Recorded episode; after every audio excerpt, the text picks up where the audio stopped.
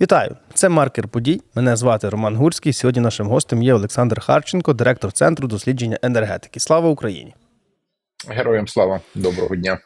Тема болісна, тема актуальна, українська енергетика. І ось вже понад пів зими, на щастя, минуло. Дуже її боялися. Дуже були такі інформаційні вкиди про те, що треба купувати різні там девайси для зарядки, девайси для отримання цього всього, якось ніби обходиться. І як би ви оцінили стан нашої енергетики сьогодні, після тих обстрілів, які б відбувалися, зокрема сьогодні?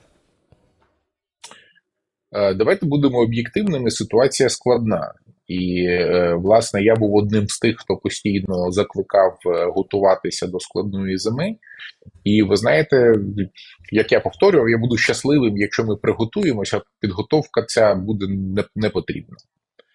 І до сьогодні я оцінюю проходження зими як дуже вдале. Ми фактично, е, знаєте, от місцями ми пробігли по лезу ножа, але упали на правильну сторону.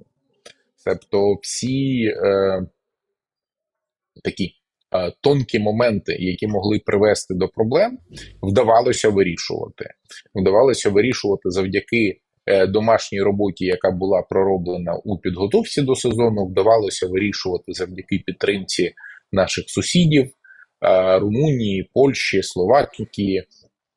І е, дуже багато питань вдається вирішувати завдяки тому, що зараз е, фактично йде поток обладнання, яке замовлено е, за рахунок е, тієї допомоги, яку надали міжнародні партнери. От все це разом зараз створює ситуацію, коли ми фактично ну, не маємо великих масштабних е, проблем в енергосистемі. Ми все одно маємо певні, але якщо порівняти їх з минулим роком, то це значно більш стабільна і спокійна ситуація для всіх споживачів. Е, хочу, до речі, звернутися до нашої аудиторії, до споживачів. Напишіть, будь ласка, в коментарях, чи купували ви якісь генератори, чи оці такі, я їх називаю, потужні павербанки, і як змінилась ціна на них минулого року і зараз. Тому що знаємо, що були різного роду спекуляції. Напишіть, будь ласка, нам дійсно цікаво. От, власне, е, яким чином нам вдається обходити, щоб не було такої біди, на яку ми не те, щоб очікували, але до якої ми десь там підсвідомо готувалися. Тобто, це підготовка в нас така класна, чи ремонт по факту, чи в чому справа? Це все разом. І підготовка безумовно включала в себе і ремонт, і ремонти ці продовжуються, і кожного дня тривають.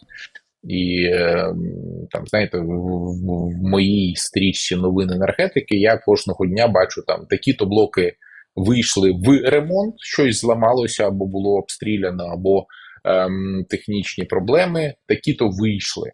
Тобто кожного дня якісь енергоблоки е, ремонтуються, кожного дня якісь енергоблоки відновлюються, а якісь навпаки е, або попадають під обстріл, або в них виникають якісь е, технічні проблеми, тому що ми розуміємо, що ті ремонти, які відбуваються, це не такі ненадійні капітальні ремонти. Це так, щоб працювало. От воно має працювати сьогодні і зараз.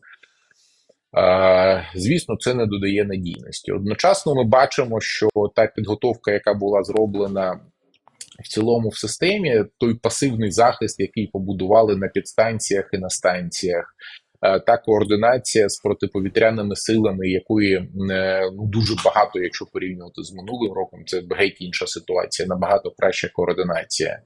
Е, та підготовка технічна, яка була зроблена, все це разом дає результат. Якщо ми говоримо, наприклад, там про пальне, його, умовно кажучи, можна завести багато, зробити якісь там запаси. Таке саме можемо говорити там і про газ, і про інші речі. Е, чи можливо якось десь, в якихось не знаю, е, знову ж таки, щось типу павербанків, тільки набагато потужніше, десь накопичити і зберегти як, якимось чином електроенергію? Ну, ви знаєте, нема таких технологій, які б дозволили масштабно в масштабах там всієї енергосистеми, так щоб це було відчутно там чи на національному рівні, чи е, навіть на регіональному накопичувати електроенергію. На жаль, є багато різних технологій, є гідроакумулюючі е, електростанції. В нас є в світі е, так звані індустріальні акумуляторні комплекси. Але все це е, наразі не дає змогу накопичити електроенергію. Умовно кажуть, що вся генерація в нас виключилась, і там дві години всю цю систему е, ми живемо з резервів. Ні, це абсолютно неможливо, і е, електроенергія є загадковим. Насправді продуктом, і е, насправді досі людство не знає, та що ж таке електрон і чому взагалі електроенергія існує. Тому тут є, є ще над чим працювати науковцям. А щодо саме накопичення, ні на сьогодні людство не навчилося накопичувати електроенергію в дійсно великих масштабах. Е, Значить, напевно, відбувається якийсь імпорт в Україну. А безумовно, ми е, імпортуємо в тому числі електроенергію з Румунії, з Польщі, з Словаччини і е, Словакії, вибачте, і е, е, завдяки власне цьому імпорту нам вдається не включати обмеження, не починати обмежувати споживачів. Е, особливо це відчутно в пікові години, коли зранку і увечері люди.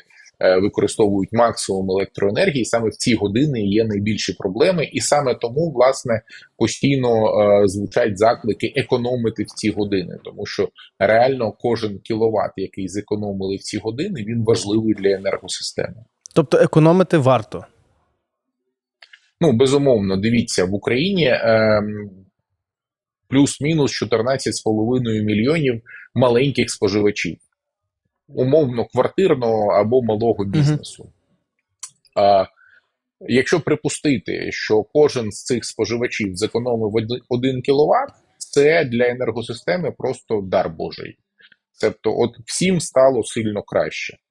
А що таке 1 кВт? От ви на пікові години вимкнули бойлер в себе вдома електричний, е, і це ви вже 2 кВт зекономили для енергосистеми.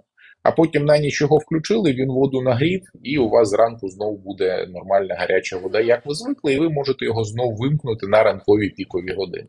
От такий алгоритм дій дуже дуже дуже може допомогти. Що нам ще передають наші партнери в плані, ну, якщо не безпосередньо електроенергію, то можливо якісь девайси, щось для ремонту, можливо, якісь трансформатори, чи взагалі в чому полягає ця допомога? Ну найбільша частина допомоги була надана власне нашому е, системному оператору Укренерго. Це державна компанія, яка власне оперує високовольтні мережі, і загальна сума допомоги, яку вони отримали, десь близько 1 мільярд 300 мільйонів доларів. Власне вся ця допомога пішла на відновлення енергосистеми, на те, щоби Е, закуповувати обладнання, привозити автотрансформатори, привозити інше обладнання. Там дуже багато різного обладнання нам необхідно зараз. І е, ця робота йде і продовжується, і буде продовжуватись. Е, бо ну давайте будемо відвертими, навіть якщо припустити, що війна закінчиться завтра, ми відновимо енергосистему до нормального стану десь за 2,5-3 роки, не раніше.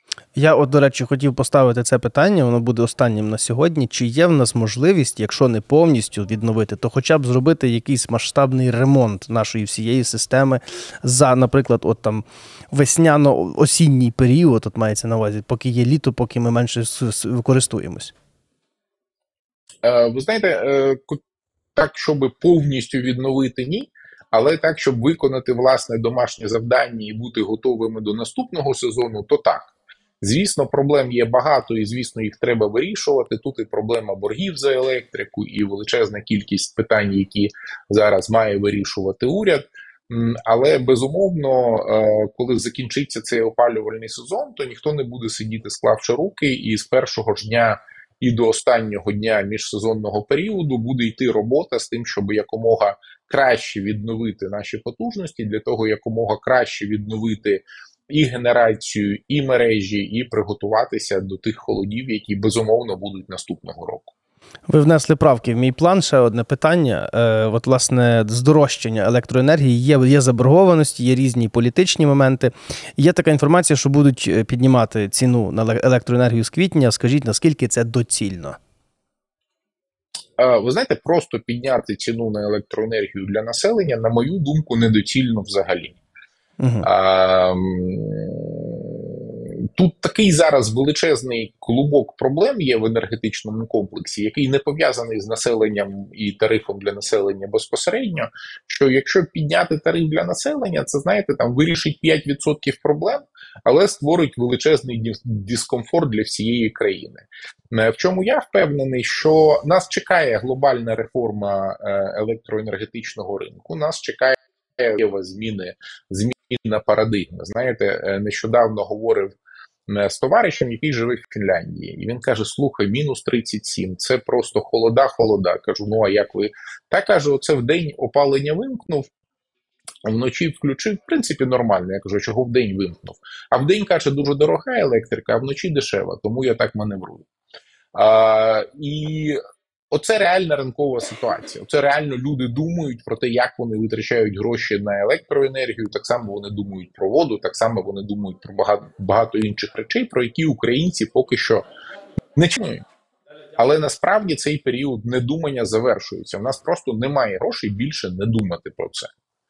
І ем, я не очікую, що цього року станеться якась комплексна реформа. Я думаю, для неї знадобиться більше часу, і тим більше, що е, я не бачу політичної готовності до неї, але протягом наступного року, півтора роки, ми точно будемо вимушені її робити, інакше ми просто залишимось без електрики. Тут буде дуже простий зв'язок. Ну, тим більше, що є, як ви кажете, міжнародний досвід, його просто треба грамотно перейняти і адаптувати А- під, під наші реалії. точно. Молдова пройшла цю реформу. Молдова пройшла цю реформу минулоріч. Ніхто не загинув. Президент той самий, незважаючи на всі зусилля там Росії підняти галас і сказати, всі загинуть в Молдові. Мгм. Ні, країна живе, країна рухається далі, і все можливо.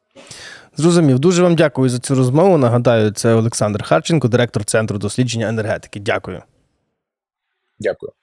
Мене ж звати Роман Гурський. Закликаю вас ставити лайки, писати коментарі, підписуватись, поширювати це, це відео і не тільки це. Таким чином ви допомагаєте розвиватися українському, проукраїнському, україномовному контенту. А в цілому любіть Україну, донатьте на ЗСУ і не забувайте, що наша русофобія чи то росопатія ніколи не буде достатньою.